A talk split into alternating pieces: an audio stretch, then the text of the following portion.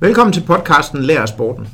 Jeg hedder Rikke Clausen, og det er mit job at forsøge at afdække, hvad du og jeg kan lære af en gæst fra sportens verden. Gæsterne kan være sportsstjerner fra forskellige idrætsgrene, eksperter eller andre mennesker, der enten arbejder i periferien af elitesporten, eller på anden måde har brugt sporten til at søge inspiration i deres karriere. I dag har jeg fornøjelsen af at byde velkommen til en mand med over 40 års erfaring i landets vel nok mest velrenommerede selskab AP Møller Mærsk. Han har i en lang årrække arbejdet med mennesker og som executive i flere forskellige funktioner inden for HR. Senest var han senior vice president på Lindeværftet og HR-ansvarlig for lukningen af værftet, inden han for nylig gik på pension. Samtidig har han hele sit liv været involveret i lokal sport og har været enormt sportsinteresseret. I dag er han formand for en af landets største flerstrengede foreninger, nemlig Esbjerg IF. I dag vender vi bøtten lidt på hovedet og spørger en erfaren executive fra erhvervslivet, hvad han har brugt sporten til i sit virke, og hvilke ting han, set i bagklogskabens altid meget klare lys, ville have gjort anderledes, hvis han havde lænet sig mere over mod sportens tilgang. Så dagens tema er, hvilke ting fra sporten har jeg brugt i min erhvervskarriere, og hvad vil jeg have gjort anderledes med den viden, jeg har i dag? Peter Brask, velkommen. Er der noget, øh, jeg mangler i min øh, præsentation? Nej, det synes jeg egentlig ikke. Måske jeg lige skal korrigere en enkelt ting. Jeg var faktisk ikke HR-ansvarlig over på værftet under nedlukningen. Der var en glimrende mand, der hed Henrik Søgaard, som øh, kun de dele, og han sidder inde i Dansk Industri i dag og har fortsat sin udmærkede karriere med det.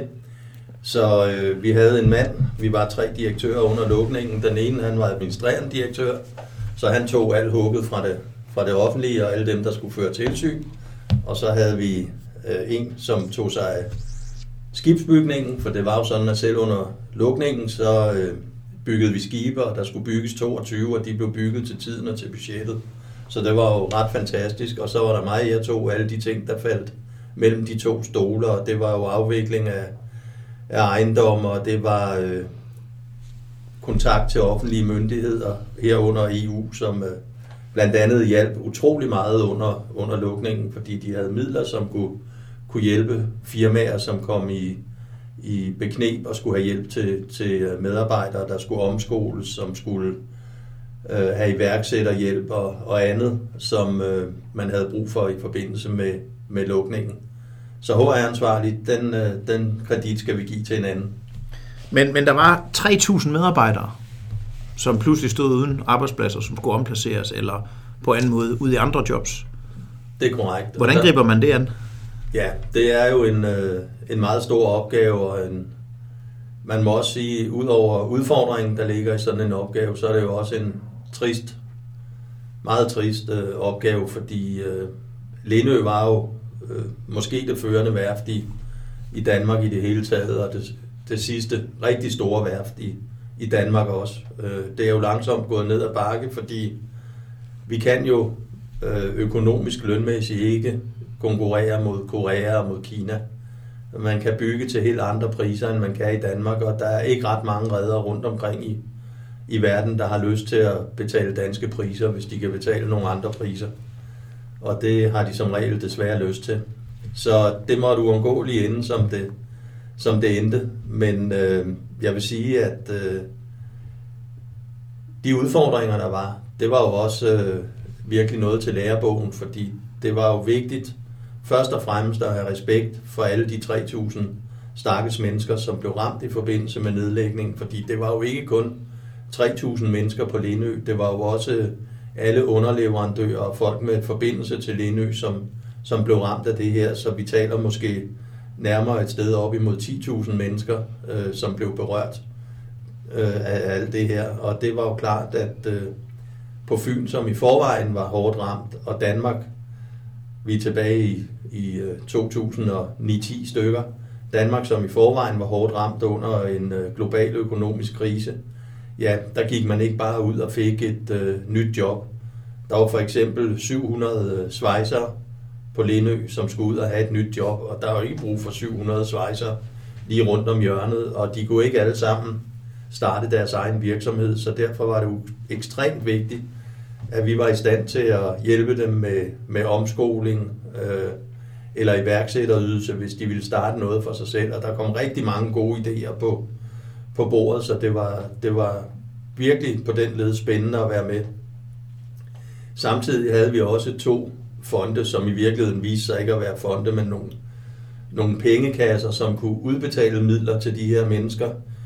Så når man sendte en ansøgning, og det kunne være alt fra hjælp til bøger til et eller andet studium, man gerne ville i gang med, eller det kunne være øh, betaling af indskud til et studie, man gerne ville på, eller noget helt tredje, jamen så kunne vi kigge på det. Vi havde nogle komitéer, som sad og kiggede på det, blandt andet med deltagelse af Lindøs øh, fælles tillidsmand, Per Andersen hed han, og en anden tillidsmand, Allan Givskov, som var to ekstremt øh, behjælpelige mennesker under nedlukningsprocessen.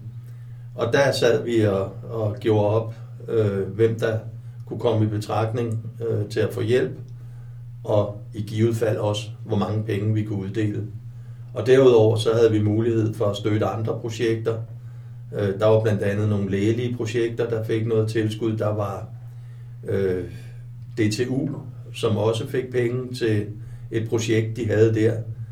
Så øh, faktisk var det sådan, at da vi ophørte med at udbetale penge, udbetale penge, så var der, så var der stadig penge til års på, på de to kasser, så det var jo, det var jo virkelig, øh, virkelig godt, at vi kunne, kunne hjælpe stort set alle, der søgte.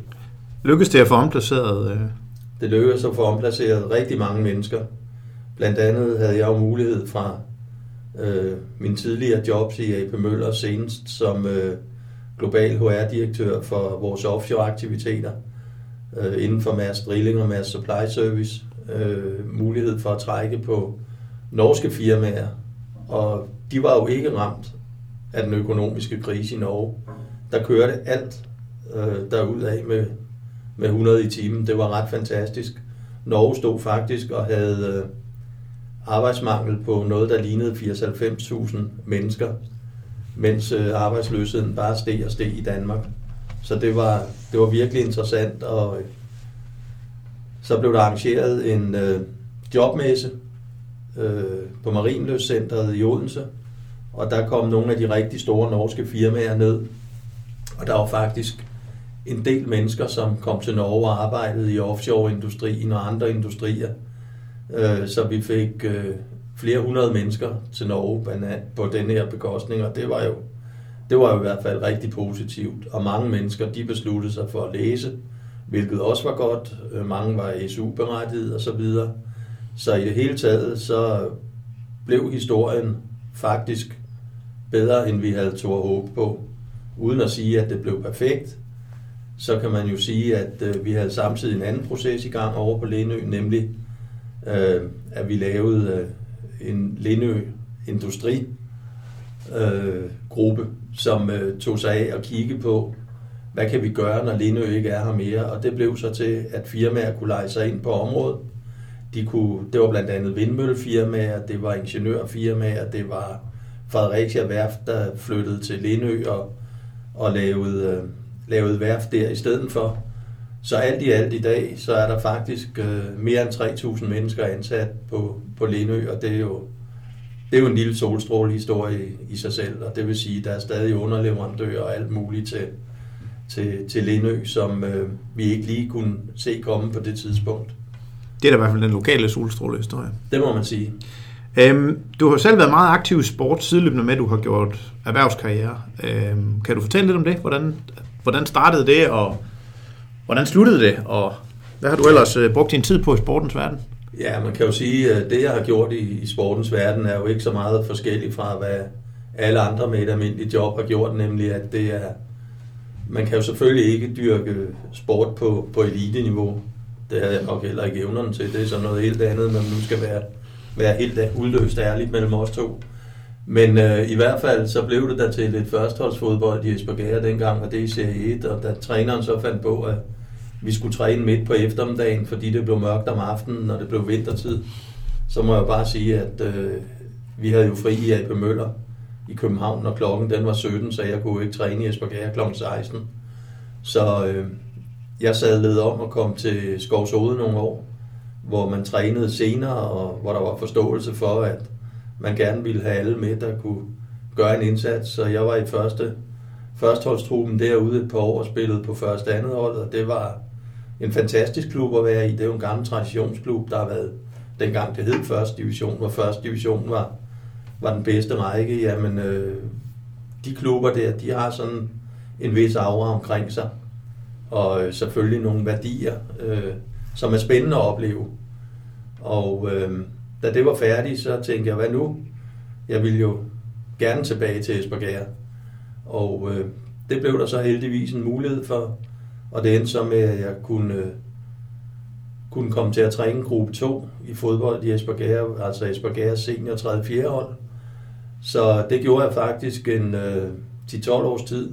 Så det var, det var en lang periode, indtil min øh, søde hustru nedlagde forbud og sagde, at nu synes hun også, at jeg, jeg skulle komme hjem og se, fordi vi havde fået nogle børn. Så dem ville hun gerne have, at jeg kiggede lidt på også. Så øh, det blev sådan set lidt inde på det, og så kan man sige, det der også gjorde det medvirkende årsag til, at øh, det var slut, det var, at øh, ja, som det så smukt hedder i fodbold, blev savet bagfra, så der røg et korsbånd. Og så, øh, det gør fodbold lidt mere besværligt, og når man så har rundet de 40, så er sådan en korsbåndsskade altså en dum ting. Men øh, jeg spillede der fodbold et par år mere, øh, fordi jeg var stadig dengang i, i god form og havde nogle gode benmuskler og nogle gode muskler omkring knæet, der kunne, der kunne holde til strabasserne, men så kunne jeg godt mærke, som tiden gik, at, at det holdt ikke evigt, så øh, jeg sadlede om, og, og nu er det så primært lidt golf, det bliver til. Du også, øh, nu har du jo kan man sige, øh, en lederkarriere i, øh, altså for en meget stor forening på 2700 medlemmer. Hvornår startede du med at, altså fra trænerdelen over i lederdelen? Jamen, øh, i mange år, så havde jeg jo været formand for, for Idrætsforeningen Mærsk. Og øh, der havde vi jo også rigtig mange medlemmer, når man tænker på, at, at det bare var, at det bare var et, øh, et firma. Øh, vi rundede 1000 medlemmer, og det var jo rigtig, rigtig fint, og vi bød på en masse forskellige idrætter. Og øh, jeg har siddet i noget, der hedder øh, KFU's bestyrelse, Københavns Funktionær Idrætsunions bestyrelse, deres fodboldafdeling. Øh, så jeg havde lidt øh, ledelseserfaring fra sportens verden også. Jeg vil så sige, at få penge i AP Møller, det er altså nemmere end at, at bede øh, Helsingør Kommune om penge. øh, fordi øh, der blev ikke stillet så mange spørgsmål i AP Møller, fordi de gik jo ud fra, at øh, når man bad om pengene, var det fordi, de skulle bruges fornuftigt. Og det her med, med frihed under ansvar, det har jo altid været rigtig godt. Øh, når man handler med en kommune, kommunen skal jo også stå til regnskab. Så det er klart, de er jo nødt til at have papirerne i orden, når de, når de yder tilskud, og det har jeg stor forståelse for, fordi vi vil jo gerne sikre os alle mennesker, at vores skattekroner går til noget fornuftigt. Men øh, jeg vil sige, øh, det der primært trækket, og jeg kom til Esbjerg og blev formand, det var jo fordi, jeg hørte rygter om, at kommunen på sigt agtede at, at lukke Esbjerg-hallen, fordi der kommer noget, der hedder Ny Idrætsby i Helsingør, som bliver bygget op på Esbjerg Gymnasiums område, og øh, det er en rigtig, rigtig fantastisk ting, at vi får det til Esbjerg, men det betyder så, at den bliver administreret af kommunen og ikke af Esbjerg Idrætsforening. Så vi kan jo ikke på samme måde øh, råde over lokaler, som vi kan med egen hal. Plus at vores øh, håndbold og vores øh, badminton, to store idrætsgrene under Esbjerg Idrætsforening, øh, der er ikke faciliteter til dem i den nye idrætsby. Der er ganske vist øh, hallen i, øh, i øh, forbindelse med ny idrætsby, nemlig den hal, der hører til gymnasiet. Og øh, det, der er problemet med det, det er selvfølgelig, at, at øh, der er ikke tilskuerfaciliteter, og i det hele taget, så hænger der en masse ting ned fra lofterne, der besværliggør ja, både håndbold og, og badminton, så de to idrætsgrene, de vil frygtelig gerne blive i Esbjerg-hallen. Og øh, samtidig så har vi en udslusningsskole, der ligger lige oppe af Esbjerg-hallen, som hver dag bruger Esbjerg-hallen i 5-6 timer, og vi har nogle store gymnastikhold for damer, som træner om formiddagen, som også bruger Esbjerg-hallen. Så alt i alt er der stor brug for Esbjerg-hallen. Hvor vi sidder nu, kan jeg Hvor vi sige, sidder i nu. parentes. i kontoret, der hører til der. Og øh, det, der også yderligere er at sige til det, det er jo, at, øh, at øh, Esbjerg-hallen i år fylder, fylder 50 år, men er blevet rigtig godt vedligeholdt gennem tiden og har mange år i sig endnu. Og samtidig vil kommunen gerne udbygge Esbjerg med et vist antal boliger, som kan blive helt op til omkring 1000, og hvis vi regner med, at der kommer 3-4 personer i hver bolig, jamen så taler vi altså om en udbygning af Esbjerg med 3-4.000 yderligere indbyggere. Og det er klart, øh, der er jo statistikker fra Dansk Idrætsforbund og DGI, der siger, hvor mange der dyrker idræt. Og i vores område, jamen, så ville det betyde, at omkring en 800 mennesker ville kom til at dyrke idræt i Esbjerg. Og øh, dem kunne vi jo slet, slet ikke huse, hvis vi kun havde en ny idrætsby og, og hallen op ved, ved en ny idrætsby. Så derfor er det også fremtidssikret, at vi beholder Esbjerg-hallen. Kan du se nogle af de ting, du har, du har tilegnet dig gennem en lang erhvervskarriere på nogle høje poster, kan du se noget af det, bliver det bragt i spil, når du så sætter dig ned og snakker med kommunen? For det er jo noget af det, idrætsforeninger nogle gange har udfordringer med, det er jo at, at møde kommunens embedsfolk i øjenhøjde. Øhm, det er ofte frivillige ildsjæle, som nogle gange godt kan komme lidt til kort over for en flok embedsmand med nogle Excel-regnark. Hvordan har, hvordan har du grebet det an? Jamen, der vil jeg jo sige, at øh, der synes jeg absolut, at øh, det forhold, som jeg og min bestyrelse har til, øh, til kommunen, det er på et øh, meget sobert og professionelt øh, plan.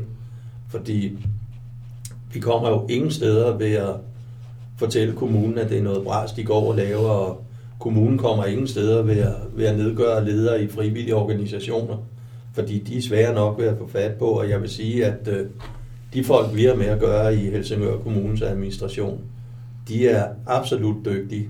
Det er, det er topkvalitet. Altså, det kan jeg sige, øh, uden at have noget i klemme. Jeg, jeg er meget tilfreds med, med den måde, vi griber sagerne an på.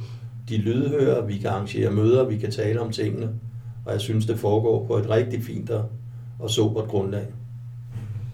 Det er da positivt. Det er ikke alle steder, man hører det, vil jeg sige. Øhm, du snakkede lidt om tidligere, at øh, du havde en træner i øh, Esbjerg, der ikke havde en øh, store stor forståelse for, hvornår man var færdig med at arbejde. Man kan sige, øhm, du har jo også i din erhvervskarriere haft ledere, eller trænere, om man må sige. Øhm, man kan vel godt vende den rundt og så sige, mødte du gode trænere tidligt i din erhvervskarriere, altså i Jeppe Møller, eller var det, var det så firkantet, som man måske godt kan tillade sig at gå ud fra, øh, i hvert fald hvis man har læst pressen og læser aviser og har læst bøger om, øh, om, øh, om virksomheden?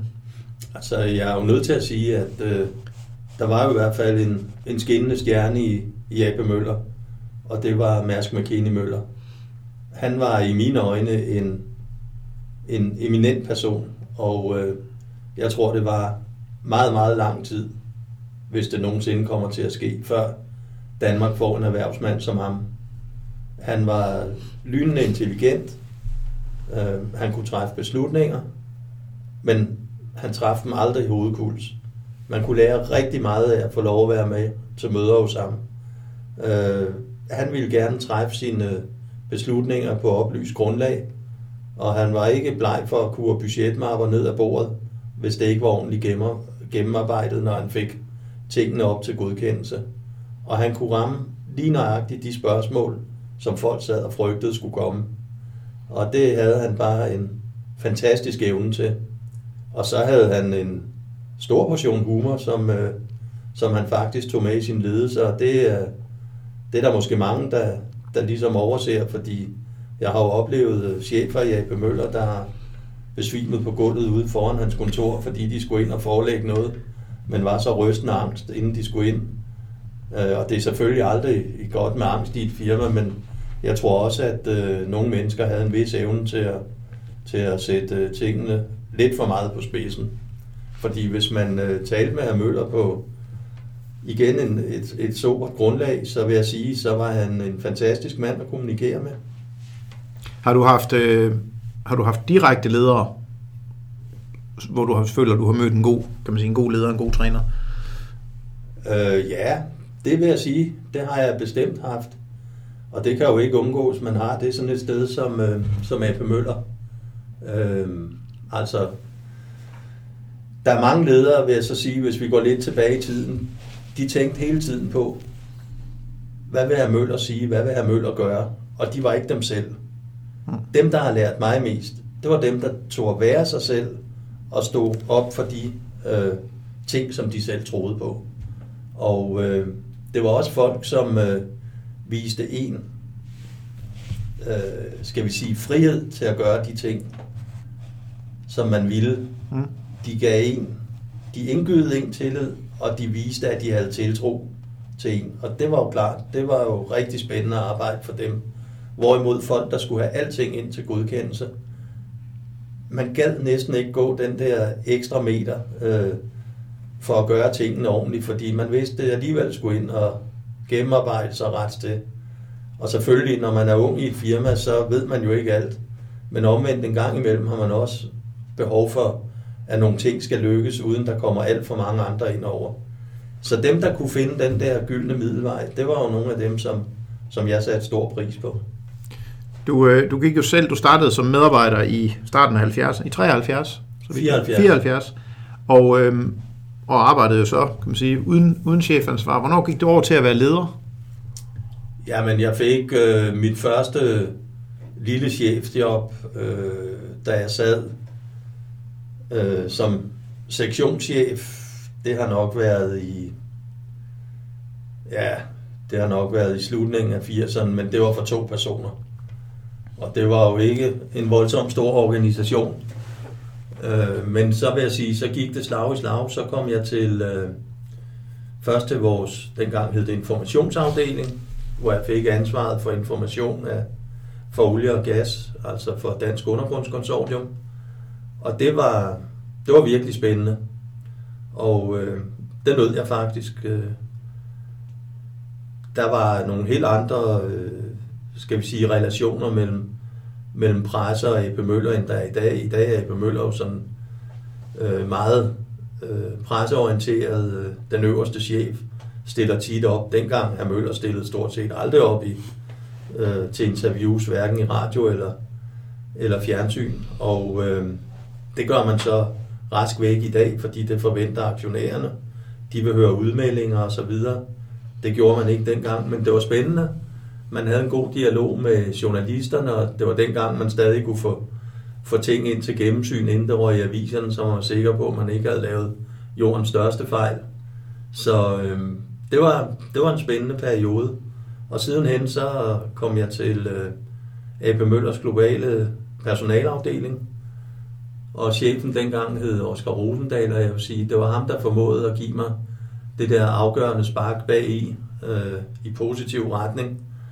Øh, fordi han havde nogle samtaler med mig og forklarede mig, øh, hvad han forventede, og han forklarede, hvad firmaet forventede, og hvis jeg ville videre i min karriere, jamen så ville han give mig de og de råd. Og han spillede aldrig bedre viden over for mig. Tværtimod vil jeg sige, øh, så var han også en af dem, som kunne lade en rende med bolden, når han kunne mærke, at, øh, at det var ok. Og det var også fra ham, jeg fik mit første personalchefjob i AB Møller, da jeg fik ansvaret for, for Mærsk Drilling, Mm. som er AB Møllers afdeling for, for brugerrække rundt omkring i verden. Men, men det er tit, man ser trænere i sportens verden, der er enormt gode på et niveau, og så bliver de hævet op på et højere niveau, og så kan de slet ikke finde ud af det. Når jeg tænker, når du er gået fra to medarbejdere til, jamen da jeg var i, i HR Mastering, der tror jeg, vi var 33. Er der, nogle, er der nogle steps i det? Er der nogle ting, du har overvejet og har gjort anderledes på, fra rejsen fra to medarbejdere op til 33? Er der noget, man bliver nødt til som leder at tage højde for der? Ja, man skal jo være sikker på, at dem, der refererer til en, også er dygtige ledere og øh, kan tage sig af folk, fordi det er jo ikke øh, efterhånden, som man får en større og større organisation, så er det klart, at så kan man jo ikke gå og nøse hver enkelt. Så derfor så skal man være sikker på, at de folk, der sidder som øh, chefer under en, de skal jo være i stand til at løfte opgaven og tale med folk, og så for øvrigt, så har jeg altså altid hyldet det princip, at ens dør skal være åben. Så hvis man nu skulle have et eller andet, som man synes, man kun kunne tale med den øverste chef om, jamen så skulle de da være velkomne. Men jeg må også sige, at jeg var jo også typen, der sagde til dem, jamen ved du hvad, det her, det kan jeg ikke over, øh, klare uden din egen chef er med. Mm. Fordi øh, jeg ville have det skidt med at gå bag ryggen af mine, mine øh, egne medarbejdere øh, for at løse andre medarbejderes problemer. det skal ligesom løses i den rigtige rækkefølge. Men selvfølgelig, hvis der var noget, der skreg til himlen, så kaldte jeg jo selvfølgelig den pågældende chef ind, og så talte vi sammen om tingene. Har, har du ændret dig som leder på de siden fra slut 80'erne og så til... Jeg vil jo sige, at erfaring ændrer jo en som menneske. Så må ikke man også øh, ændre sig øh, lidt som leder, men jeg har jo altid hyldet det princip, at øh, medarbejdere, de kan nok lide nogle af de samme ting, som jeg kan lide. Nemlig at, øh, at der bliver vist tillid, og at man får et vist rådrum, uden man hele tiden skal stå til regnskab. Omvendt, så er der jo også de typer mennesker, og det skal man jo blankt erkende, som øh, godt kan lide at blive guidet og blive sat i gang og få at vide, hvad dagens opgave er. Øh, så man skal jo hele tiden i en organisation være klar over, hvilke jobs skal vi have en, der er meget self-going, og hvilke jobs øh, kan vi leve med, øh, der skal være lidt mere opsyn med. Hvis du kigger på nogle af de bedste ledere, du har haft ansat, og så nogle af de bedste trænere, du har mødt gennem din vej gennem sporten, både som formand, men også selv som træner. Er der så nogle paralleller? Altså nu, nu vil jeg ikke bede mig om at forholde, at du forholder dig til dig selv, men er der nogle paralleller, du kan se, som kendetegner både en leder i erhvervslivet og en træner? Ja, det tror jeg. Øh, altså hen ad vejen, der øh, skal en leder ligesom en træner være i stand til at have det bedste hold. Det er jo på den måde, man opnår øh, de bedste resultater. Og det betyder jo så ikke, at, øh, at nødvendigvis, at fordi man køber de 11 dyreste fodboldspillere i verden, så er man også sikker på at vinde alt, fordi det kan være 11 mand, der hver især har øh, ambitioner om at gøre noget for sig selv, men ikke er holdspillere. Man kan jo se nogle af de øh, klubber i dag, som, som er rundt omkring, hvor øh, der er rigtig mange dyre spillere, men de fungerer ikke som hold, fordi blandingen af dem er bare ikke rigtig god.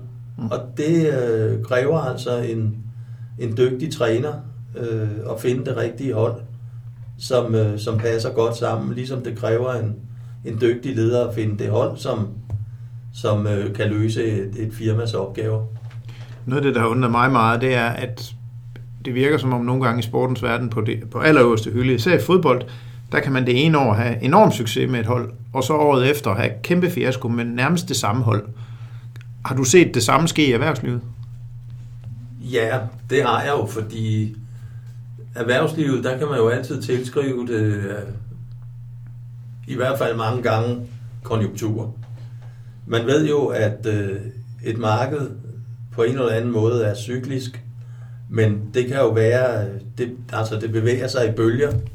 Der er toppe, og der er bunde, og, og hvis man kigger over det på en lang periode, så er det sådan, det går. Derfor nogle gange er det også helt uretfærdigt, at man egentlig bedømmer et firma på, hvordan er det gået i, lad os bare sige 2018.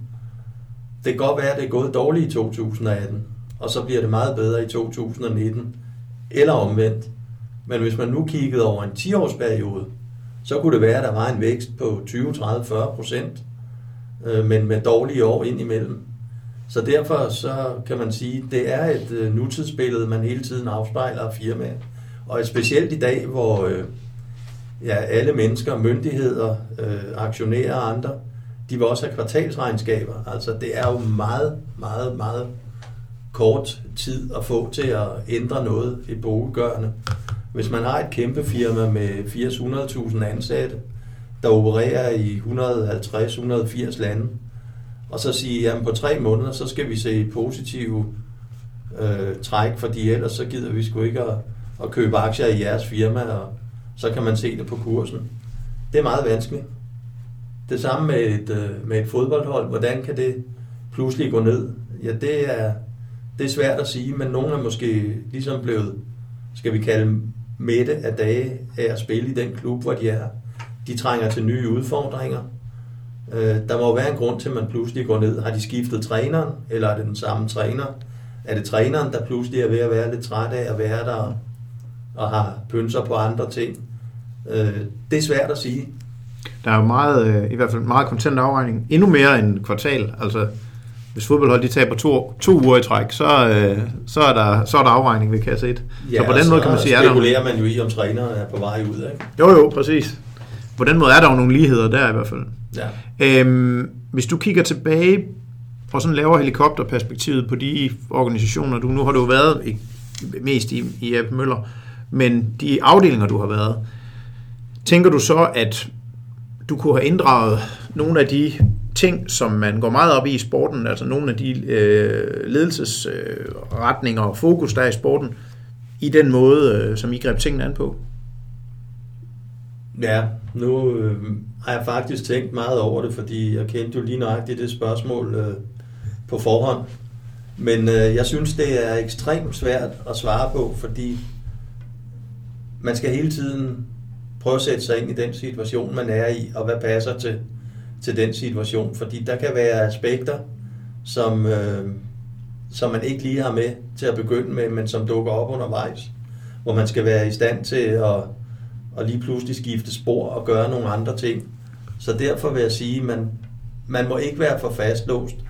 Altså når en træner går ud med sit hold, så har han selvfølgelig en taktik, men hvis den anden træner, han har en anden taktik, som overruler, skal vi kalde det hjemmeholdets træner, og kommer ud aggressivt, hvor man havde forventet, at de ville spille passivt, og nølende og tilbageholdende, jamen så skal man jo være i stand til lynhurtigt at skifte om. Og det kan jo være, at man er nødt til at hive to mand ud og sætte to helt andre typer ind for at få tingene til at, til at fungere. Nu taler vi jo nu taler vi jo primært holdsport her. Man kan sige, hvis vi taler øh, svømning, løb eller andet, ja, så er man jo alene.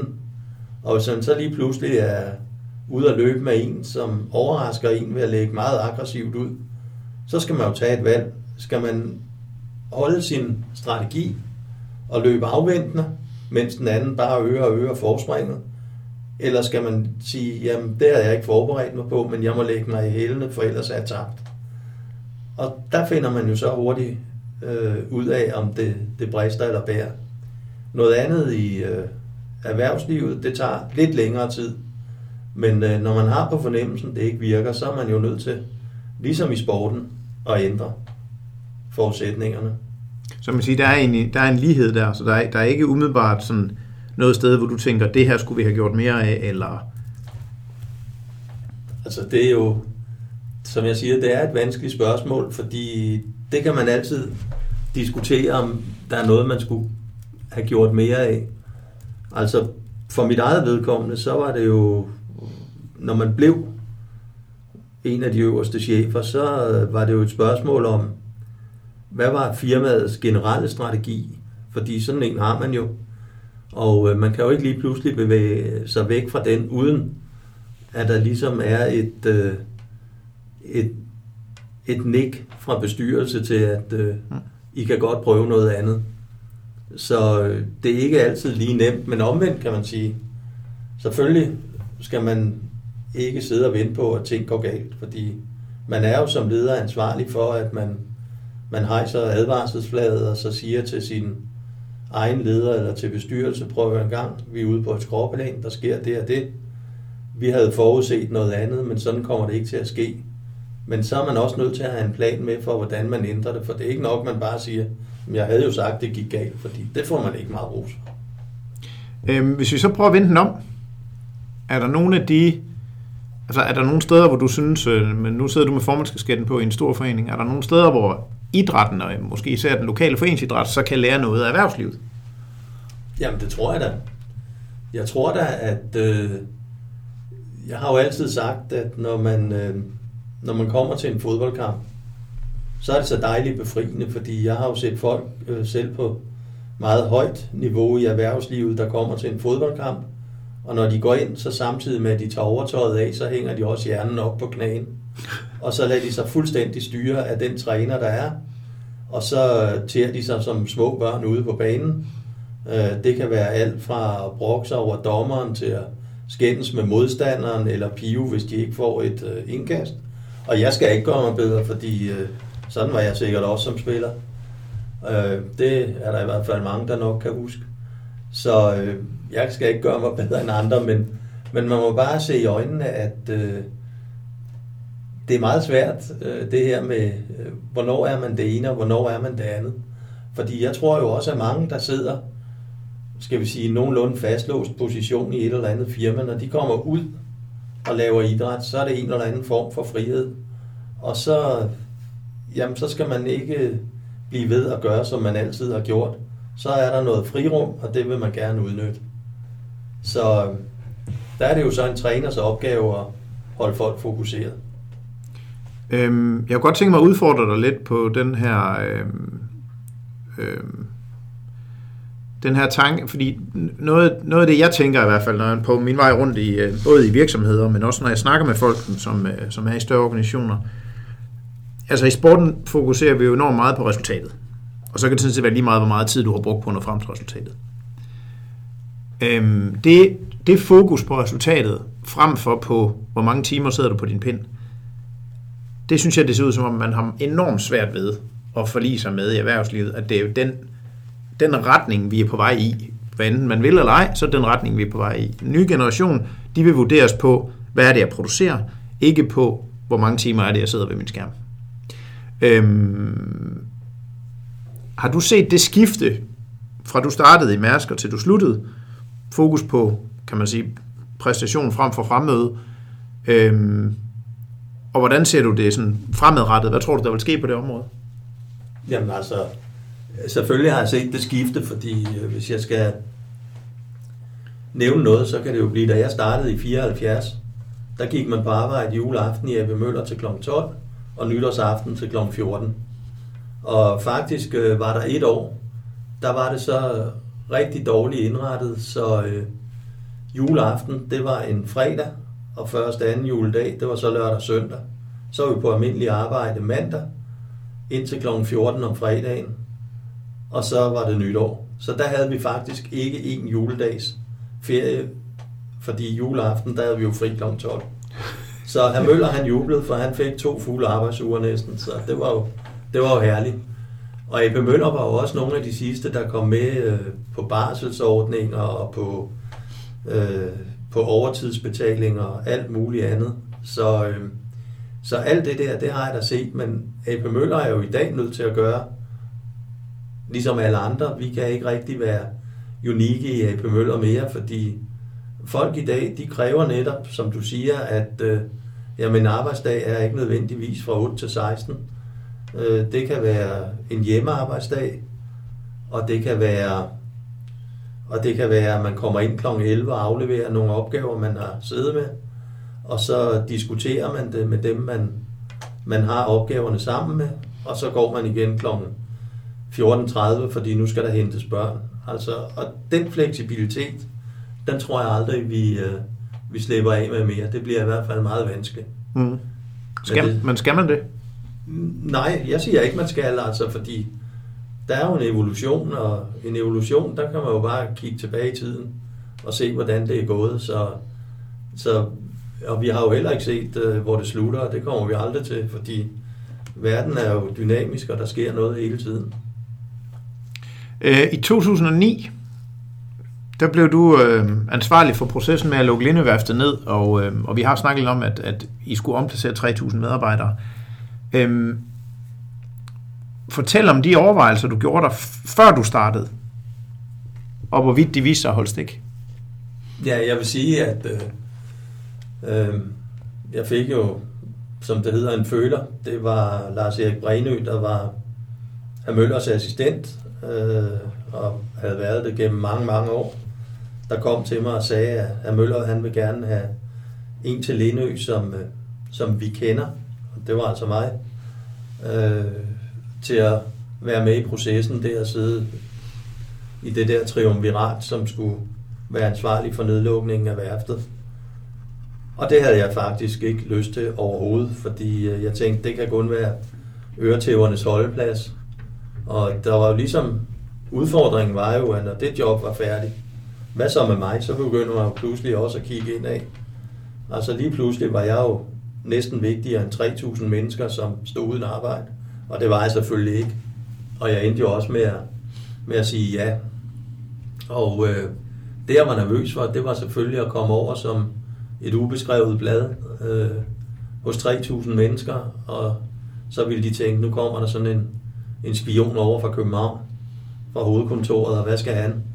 Så det var jo ekstremt vigtigt for mig at, at få signaleret, at jeg var der faktisk for at hjælpe, og ikke for noget andet.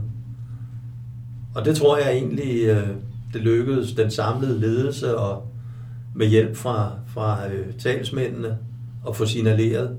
Det er klart, at øh, i starten så var der jo meget øh, tuderi og mukkeri blandt de ansatte, fordi det er jo overhovedet ikke på nogen som helst måde festligt at få at vide, at ens ellers sikre arbejdsplads, den bliver afviklet nu, og man står uden arbejde, skal ud og lave sit liv helt om, finde nyt arbejde i en periode, hvor der ikke var nogen arbejde at få osv. Så, så vi gjorde os rigtig, rigtig store anstrengelser, og øh, jeg tror efterhånden, så blev der opbygget tillid til, at vi faktisk var der for at hjælpe. Og da de første hold så røg jeg afsted, og øh, blandt andet for EU-midler, fik hjælp til videreuddannelse og til omskoling og til iværksætteri, jamen øh, så begyndte folk at forstå, at der er muligvis et liv efter det her. Man skal jo huske, at mange af de folk, der arbejdede på Lenø, de var helt op til fjerde generation i en familie, fordi den gamle AP Møller, Mads McKinney Møllers far, øh, etablerede jo værftet i 1918 inden Odense Å, inde i selv Odense. Og øh, da man så begyndte at bygge meget store skibe, så tror jeg, det var i slutningen af 50'erne, der røg, øh, der røg værftet så ud til, til Lindø, til en ny grund derude, hvor dybgang og nemmere håndtering af skibene var til stede. Og øh, derfor så var det selvfølgelig for de mennesker dybt tragisk, det der skete. Og derfor var det ekstremt vigtigt, at de kunne se, at jamen prøv nu at høre en gang, vi hjælper jer virkelig. Vi gør rigtig meget ud af det. Men var det derfor, fordi noget af det, der undrer mig, det er, hvis vi skal, hvis vi skal sammenligne lidt, øh, hvis vi skal, skal man sige, drage parallellen til sportens verden, så gik man på Lindøværftet fra at have et fælles mål, nemlig at bygge skibe on budget og on time, til at have et individuelt mål, der hedder, nu skal jeg overleve. Men sideløbende med det skulle vi bygge 22 skibe, 22 skibe færdige. Så der var faktisk, kan man sige, et fælles mål, ja. men som jo så blev trængt, i høj grad blev trængt i baggrunden af den individuelle situation. Hvordan i den verden, altså der må have været et stærkt team. Der var, øh, altså for det første, så vil jeg sige, der var ikke mange blandt de 3.000, der ligesom opgav ånden og satte sig hen i et hjørne og surmulede. Tværtimod, så var de godt klar over, at øh, ved at hjælpe hinanden, så hjælper man også sig selv. Og det stadig den dag i dag, så er jeg dybt berørt, når jeg tænker på alle de mennesker, der virkelig offrede sig øh, for at sikre, at øh, værftet blev lukket ned på en pæn og ordentlig måde. Samtidig så var det klart, at det var jo ledernes opgave også at sikre, at der blev udvalgt de rigtige mennesker til at håndtere bygningen af skibe. Hvilke, hvilke mennesker skal vi beholde? Hvilke mennesker er der ikke brug for? Og det er jo en benhård proces, fordi øh, det kan ikke nytte, at man udtager en flok håndboldspillere, hvis der skal spilles fodbold. Så derfor var det vigtigt, at man, man, øh, man valgte de rigtige mennesker ud, og det viser jo, at, at der havde øh, HR-afdelingen og den tekniske afdeling virkelig styr på øh, de folk, som, som kunne hjælpe med den opgave. Og de 22 skibe blev jo bygget, og øh, de blev bygget godt og til tiden, og det var ekstremt vigtigt. Er det, er det kulturelt funderet? Ja, altså virksomhedskultur, eller er det noget historik, der gør, at man godt kan... Det, det bliver jo bare et skud for hoften for dig, kan man sige. Men som gør, at man som værfsarbejder godt kan se bort fra sin egen situation, og så stadigvæk arbejde for et fælles mål. Fordi det, det var det, der imponerede mig mest ved, ved nedlukningen af Lindø, det var, at jeg tænkte, de der sidste skibe, det kommer til at blive noget værre noget. Ja, øh, der vil jeg jo så sige, at øh, jeg synes bestemt, folk var i stand til at, at se efter det, det fælles mål. Mm. Også fordi de blev jo, de blev jo hjulpet. Øh, så der var jo ikke, øh, man kan sige, der var ikke mange, der skulle ud og, og sulte eller gå fra hus og hjem. Øh, selvfølgelig ville der være enkelte, men øh, det kan man nok aldrig øh, helt undgå i sådan en proces. Men jeg vil sige, langt de fleste af dem, jeg har talt med, de har overlevet, og de har overlevet godt, og rigtig mange af dem er i jobs igen i dag. Og så var der jo selvfølgelig i gåsøjne heldigvis dem, som egentlig ikke havde planlagt at gå på pension, men som kunne gøre det. Mm. Og det var jo heller ikke en ubetydelig mængde af de 3.000. Så på den led, der kan man sige, at øh, jeg synes i høj grad, at de var i stand til at, at arbejde for det fælles mål. Men tror du, det handler om kultur, eller er det fordi, det er fjerde generation, altså det er meget med traditioner i lokalområdet, eller hvad, hvad er det, et, et mix? Jamen, det er jo et mix af mange ting. Det er jo nok først og fremmest selvrespekt. Altså, at man øh, er i stand til at, at kigge på sig selv og sige i spejlet, ved du hvad, det er i hvert fald ikke din skyld, hvis vi ikke kommer i mål. Fordi du kan være et ordentligt menneske og hjælpe dine, dine kolleger, der, der er kommet i den her kedelige situation. Og hvis man kan det, så er man rigtig, rigtig godt på vej til at få et, et flot resultat. Og det fik man, og jeg vil bare sige, at alle de mennesker kan jo ikke roses nok. Øhm, du har været meget engageret i lokalsporten jo i mange år, og selv dyrket mange forskellige idrætsgrene. Er der nogle konkrete ting fra erhvervslivet, du har taget med dig ind i de foreninger, du har været i? Ja, det tror jeg. Øh, jeg tror, at, øh, at det, jeg har sagt om at give folk råderum og give dem tillid, det er ekstremt vigtigt, også, også i en idrætsforening, fordi hvis folk hele tiden skal stå til regnskab for alt, så mister de lysten til at være, være frivillig. Og øh, der, er det, der er det virkelig vigtigt, at de føler, at en ledelse, også i en idrætsforening, er en, man kan komme til, hvis man har spørgsmål, men omvendt ikke en, man skal føle sig overvåget af. Og det er jo også sådan, at øh, nu sidder jeg i det, der hedder forretningsbestyrelsen. Hele vores hovedbestyrelse, det er jo ud over forretningsbestyrelsen, så er det, eller forretningsudvalget, så er det jo også øh, lederne af de syv afdelinger, der sidder med. Så det vil sige, at vi er jo en, en bred flok af mennesker, der tager, der tager beslutninger, og så forretningsudvalget lader jo i stor udstrækning de enkelte afdelinger øh, køre deres eget show. Og det øh, synes jeg, at de gør rigtig godt. De er jo godt klar over, at øh, der er nogle grænser for, hvad man kan og hvad man ikke kan.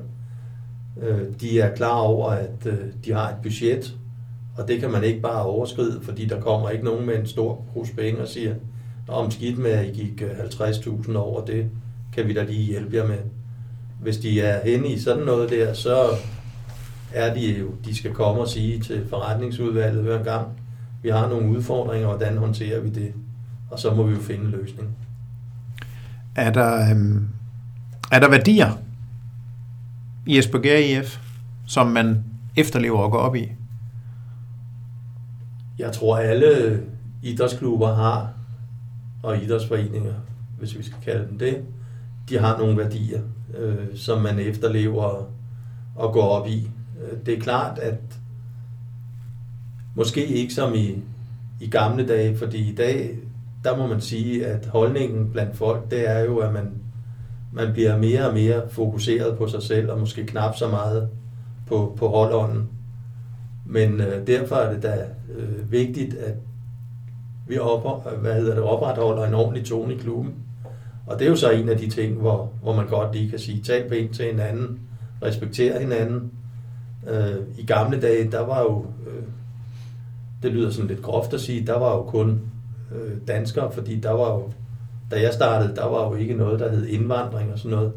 I dag er det jo ekstremt vigtigt, at vi er i stand til at håndtere vores, øh, vores nye landsmænd, som kommer ind i klubberne. De må jo på ingen måde føle, at, øh, at de ikke er velkomne, så vi skal, vi skal gå en, øh, en ekstra mil for at vise, at øh, de er velkomne, og vi kan selvfølgelig integrere folk, og jeg tror, idræt er noget af det aller, allerbedste, man kan gøre for at integrere folk, fordi i idræt, der taler alle samme sprog.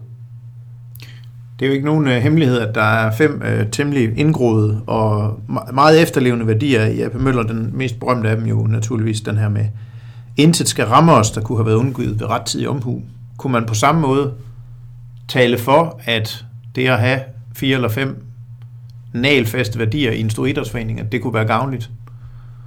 Eller bliver det for rigidt? Spørgsmålet er, om det ikke bliver lidt for øh, rigidt, men, men værdier er jo noget, man, man altid kan, kan have, indtil der kommer nogen og føler, at øh, de er forkerte, ikke? og gør indsigelse mod det. Og der er jo mange eksempler fra samfundet om folk, der føler sig øh, trådt på og forulæmpet, eller forulæmpet på andres vegne. Det er jo så, det er jo så moderne. Ja, krænket hedder det vist. Krænket, ja, ja. det er rigtigt. Det er det, det, er det rigtige ord. Og, det er det nye. Og vi ønsker jo bestemt ikke at, at krænke nogen, men vi har selvfølgelig et regelsæt for Esbjerg Idrætsforening, som man kan gå ind og, og læse. Øh, og der står jo der står selvfølgelig nogle, nogle fønord i, men øh, jeg tror mere, at det var et udslag af datidens måde at, at tale på, end, end så meget andet. Hvis vi kigger lidt øh, tilbage på, på at sammenligne det her, min, min, mit postulat med, at i sporten, der kigger man mere på, på resultater, end man kigger på, på fremmøde, øh, Øhm, og at det kunne man med fordel gøre i virksomhederne, så, så må man sige, at onde tunger siger jo, at der skabes meget struktur og administration i store virksomheder. Øhm, fordi der er folk ansat, som har et incitament for at skabe meget administration. Naturligvis dem, der sidder i administrationen. Øhm, er, er meget af den struktur administration der findes i, i, i store internationale virksomheder, baseret på kultur? Øhm, eller er det en myte? Nu kan man sige, du har jo set det øh, tæt på. Er det en myte, at administrationen sørger for at skabe mere administration? Altså jeg tror, hvis man har meget administration, så bliver der også skabt mere administration, fordi der er ikke ret meget administration, der nedlægger sig selv. Hmm. Tværtimod, de, øh, altså, de er jo lige så øh, forhibet på at være dygtige administratorer, og vil gøre det så godt som muligt, så derfor kan de, ligesom alle andre mennesker øh, i andre funktioner, finde ud af, at vi har også brug for det og det og det, og det skaber selvfølgelig mere administration. Og det, der er måske lidt problemet i dag, det er jo også, at øh, der er ekstremt mange brancheorganisationer, Altså hvis vi går tilbage til skibsfart, jamen så er der brancheorganisationer i hele verden, der pålægger øh, krav og regler for, hvordan man håndterer det ene og det andet øh, i forbindelse med, med skibe. Hvis man er i Mærs Drilling og borerække, jamen så er der også brancheorganisationer, der fortæller, hvordan man skal gøre med hensyn til sikkerhed, hvordan man skal gøre, når man skal flyve til og fra øh, borerækkene, og der er krav til, hvor meget træning man skal have. Det er der jo også, når man er på et skib. Så på den led, så er der jo ekstremt meget administration, og det bliver mere og mere. Og øh, hvis vi bare kigger på os selv som, som ganske almindelige samfundsborgere, så er det jo ufatteligt, hvad der kommer i, øh, i vores, øh, vores nye postboks fra det offentlige, med alle mulige ting, du skal besvare og indsende, og hvis du ikke gør det, så koster det, og vi holder øje med dig, og øh, hvis vi ikke inden den og den dato, så kommer der, og så skal du lige betale, og det kan man jo godt blive lidt træt af. Men der er jo ikke rigtig nogen vej udenom, fordi ja. hvem er det, der skal lave oprøret? Vi kan godt som almindelige mennesker gå rundt og klappe hinanden på ryggen og sige, det er også synd, vi skal alt det der, men, men så må vi jo vælge nogle folk ind, som har lyst til at ændre det her, og vil gøre det. Og det samme i en idrætsklub, altså hvis man er utilfreds med ledelsen, så er det ikke nok, man siger det, så må man gå op på generalforsamlingen, og så må man have et nyt emne. Så jeg er på valg hver år øh, som formand i april måned, og det vil sige, at øh, øh, om tre måneder, så kan det være slut for mit vedkommende. Det kan være, der kommer en ambitiøs person og tænker, jeg kan gøre det bedre end ham der, så jeg stiller lige op, og så skal der, behøver han egentlig ikke tage ret mange af sine venner med, fordi det, jeg kan sige, vi har aldrig rød lampe ude, når vi har generalforsamling. Mm. Det er sådan noget, der foregår øh, meget stille og roligt øh, en hverdagsaften. Og øh, i gamle dage, der var det en meget besøgt begivenhed med flere hundrede deltagere. Hvis vi er 10 eller 15, så er vi absolut oppe i toppen nu. Ja, det er det desværre ikke længere. Nej. I, det er der faktisk ikke i nogen idrætsforeninger, der er. Men, øh, men jeg synes, det er betryggende at, at, at høre, at det er en myte, at administrationen alene sørger for at skabe mere administration. At, at der er simpelthen nogle ting, man ikke kan komme udenom. Øhm, hvis vi lige kigger lidt på, øh, på de to øh, jobs. Først dit, dit, kan man sige, dit chefjob på, i, i, i Mass Drilling, og så det nedlægningsprojekt, nedlægningsprojekt, der var på Lindøværftet, hvilke primære forskelle, øh, det er jo åbenlyst, at der er forskel, men, men hvilke primære, altså hvad, hvad, hvad, hvad var de største forskelle på, øh, på de to jobs, når du sådan kigger tilbage på dem? Jamen, hvis jeg sådan skal kigge på noget af det sidste, jeg gjorde i Mærsk Drilling, så var det, at jeg skulle finde godt 2.000 nye mennesker til nye borerække. Og på Lindø, der skulle jeg skille mig af med 3.000. så man kan jo sige, at øh, der var der i hvert fald 5.000 til forskel, når man lægger det sammen. Så hvor det ene, det var en stor udfordring, og man vidste, at hvis man ikke fandt 2.000 mennesker, så ville der stå nogle boreræk, der ikke kunne komme i gang.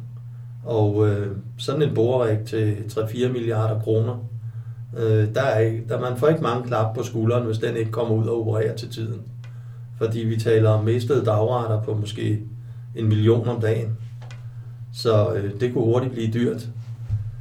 Og omvendt, så kan man sige, jamen over på Lindø, hvis man ikke øh, fik sagt pænt farvel til de 3.000 mennesker, jamen så ville det jo give ravage i presse og aviser, radio, tv, øh, fordi det ville jo være rigtig, rigtig øh, godt at kunne skrive om AP Møller, at øh, de kunne ikke engang finde ud af at sige pænt farvel til folk derovre. Så det gjorde vi altså. Vi sagde pænt farvel, og vi fik ingen dårlig avisomtale.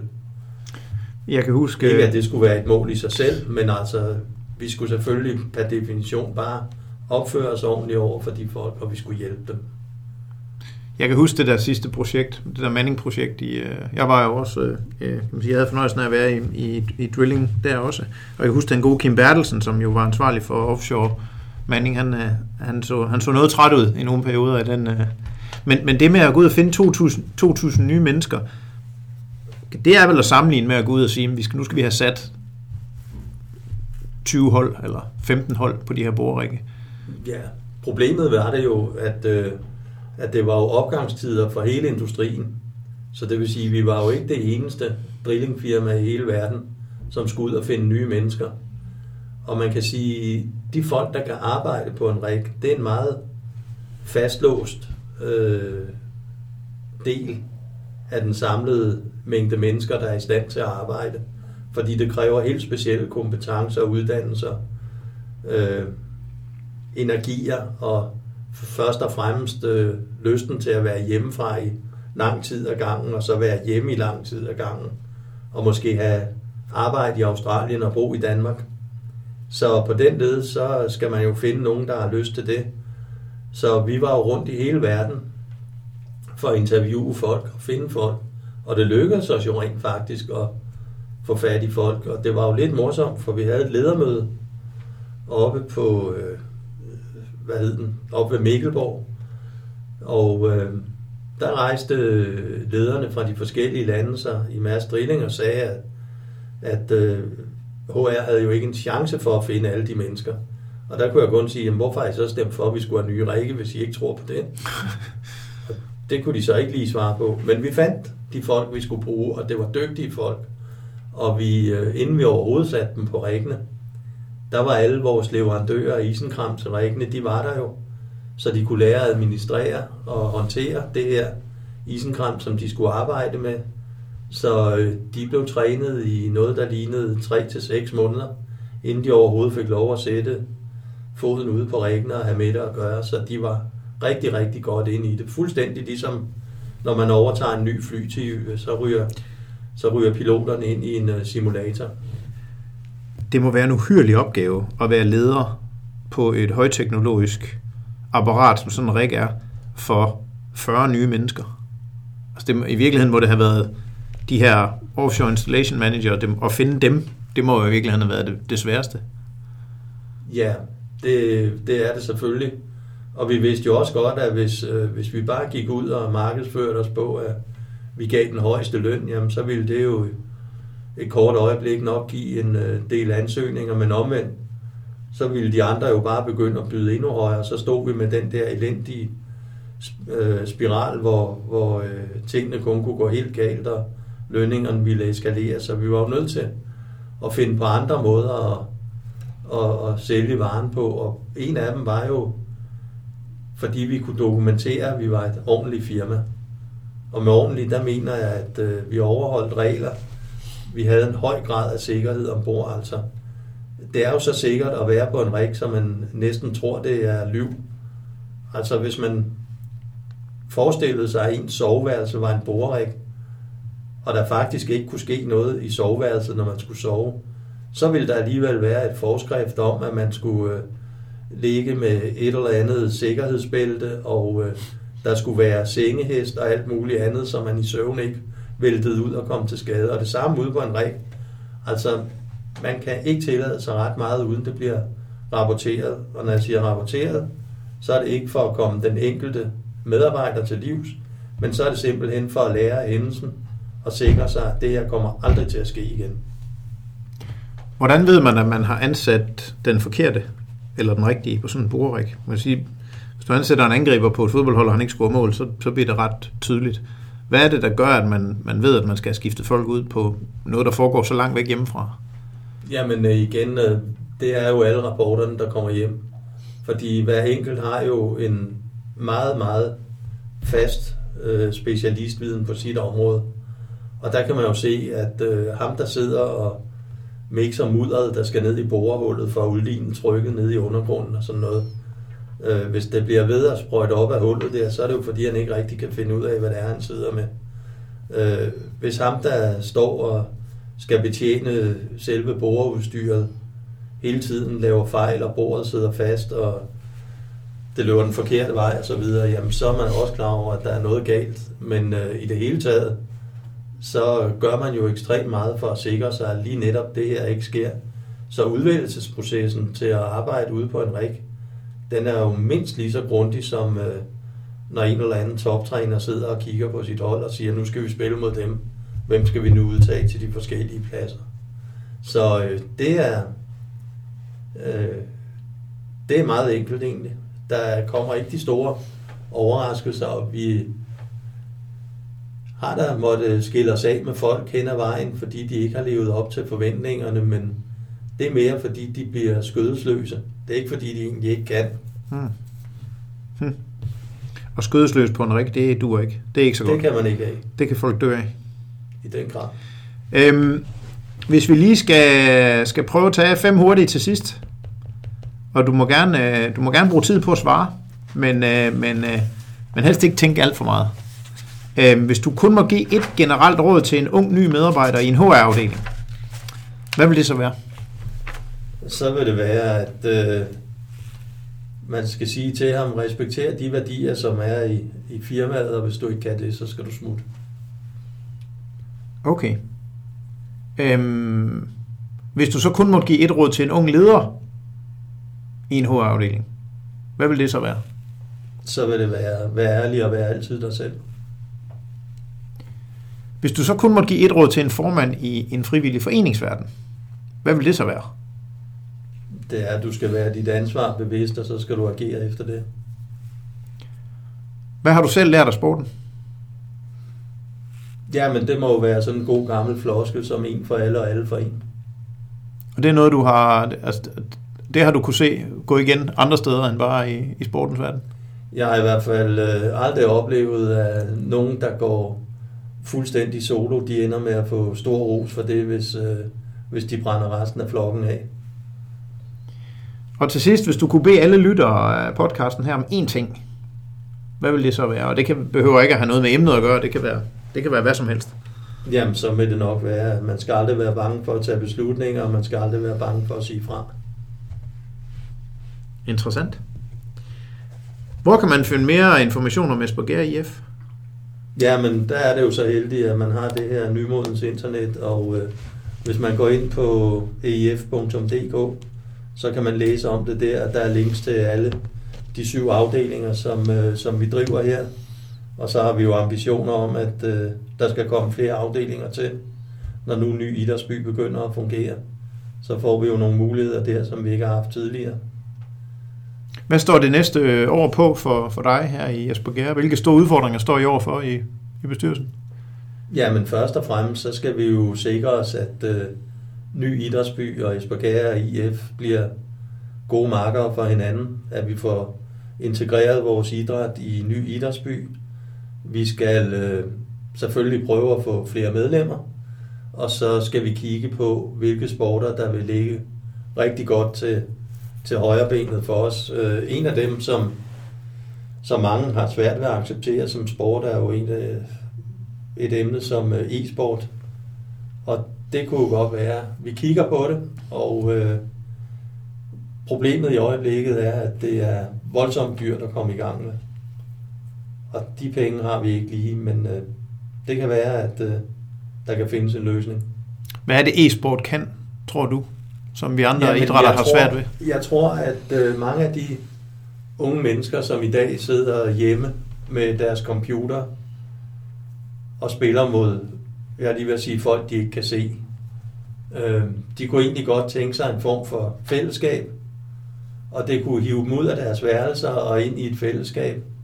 Og øh, derfor kan man sige, på den måde, det er jo en form for sport, øh, hvordan folk indvender og drejer det, og hvis man spørger Kasper Witt, så vil han sige, at der er meget sport i det der, med hans Astralis øh, coaching og så videre. Så øh, jeg tror, vi må kigge på, på fremtiden og acceptere, at øh, den faktisk allerede er der. Og så må vi jo prøve at være proaktive og se, hvad vi kan gøre. Jeg spurgte en, der ved noget om e-sport, hvad de gør, i, øh, når de skal lave e-sports turneringer, og så siger han, der mødes vi øh, til sådan en, de store turneringer, der er, hvor der er til 20.000 tilskuere. Der mødes alle interessenterne et år før, og så har de en weekend, hvor de arbejder ud fra, hvordan kan vi gøre det her mere publikumsvenligt. Og når den weekend den er færdig, så går de i gang med at planlægge eventet, fordi så har de ligesom, så har de ligesom øh, drejebogen. Det kunne jeg virkelig godt tænke mig, at der var andre idrætter, der begyndte at kigge en lille bitte smule på. Ja. Jeg, synes, jeg synes, når man ser en fodboldkamp, altså der, på, et tidspunkt, så bliver der gjort op med det her med 45 minutter uden reklamer. Det kan ja. simpelthen ikke passe, at det kan overleve. Ja, altså så må jeg sige, jeg er jo, jeg er jo så gammel, så jeg håber jo, det kan overleve. Jeg, kan, jeg vil ikke kunne være, altså jeg har jo oplevet at se en gang en uh, VM-finale i fodbold på ABC i uh, USA, og det var jo en katastrofe, altså. Uh, de afbrød, og så sagde de, ja, hvis der bliver scoret, så skal vi nok vise målet i pausen. Altså, det er jo ikke spændende. Nå, de gør det simpelthen i USA. Puh, ja, det var, og det var, mens der var VM i Spanien, jeg tror, det var i 82. Okay, og det er alligevel lang tid siden. Det er lang tid siden, og jeg tror også, de er blevet bedre. Men jeg, jeg ved ikke, hvordan de, de kører det derovre nu, deres fodbold. Der er sikkert rekl- reklamebreaks. Hvad går du ellers og råder med, når du ikke er i Jesper Gær IF? Jamen, så har jeg en anden øh, lille bestyrelsespost i Jesper Gær Centeret, hvor jeg er det, der hedder eksternt medlem. Og det er jeg, fordi jeg har ikke nogen forretning i Jesper Gær Centeret, og gudskelov for det. Fordi det er bestemt et, øh, et hårdt liv, og det er altså heller ikke 8 til 16, hvis man ejer sådan en butik. Der skal virkelig lægges knofedt i. Og så, som jeg sagde, da knæet ikke ville makke ret mere, jamen, så gik jeg over til, til golf, så jeg spiller også lidt golf, for ellers så, jamen så, jeg synes, der er masser at kigge på. Jeg keder mig ikke. Aldrig. Det er godt at høre. Og øh, i hvert fald tak, fordi du har brugt øh, et par timer sammen med mig i dag, i stedet for at spille golf. Jeg tænker måske, at vejret bliver lige så godt i morgen, så så kan du, øh, så kan du hævne dig. Jeg har booket en tid. Det lyder godt. Jeg siger også tak. Også tak til dig, kære lytter, fordi du lyttede med. Lærer Sporten er tilbage med flere interessante gæster fra sportens verden efter nytår. Og øh, du kan finde podcasten på din podcastkanal og på iTunes, og du kan følge med både på Facebook, Lærer Sporten og på hjemmesiden rikkeklausen.dk. Hvis du har en idé til en spændende gæst fra sportens verden, så skriv til os på Facebook eller på e-mailadressen på hjemmesiden. Vi høres ved, og øh, nu vil Peter og jeg gå ud i det gode vejr. Tak for det.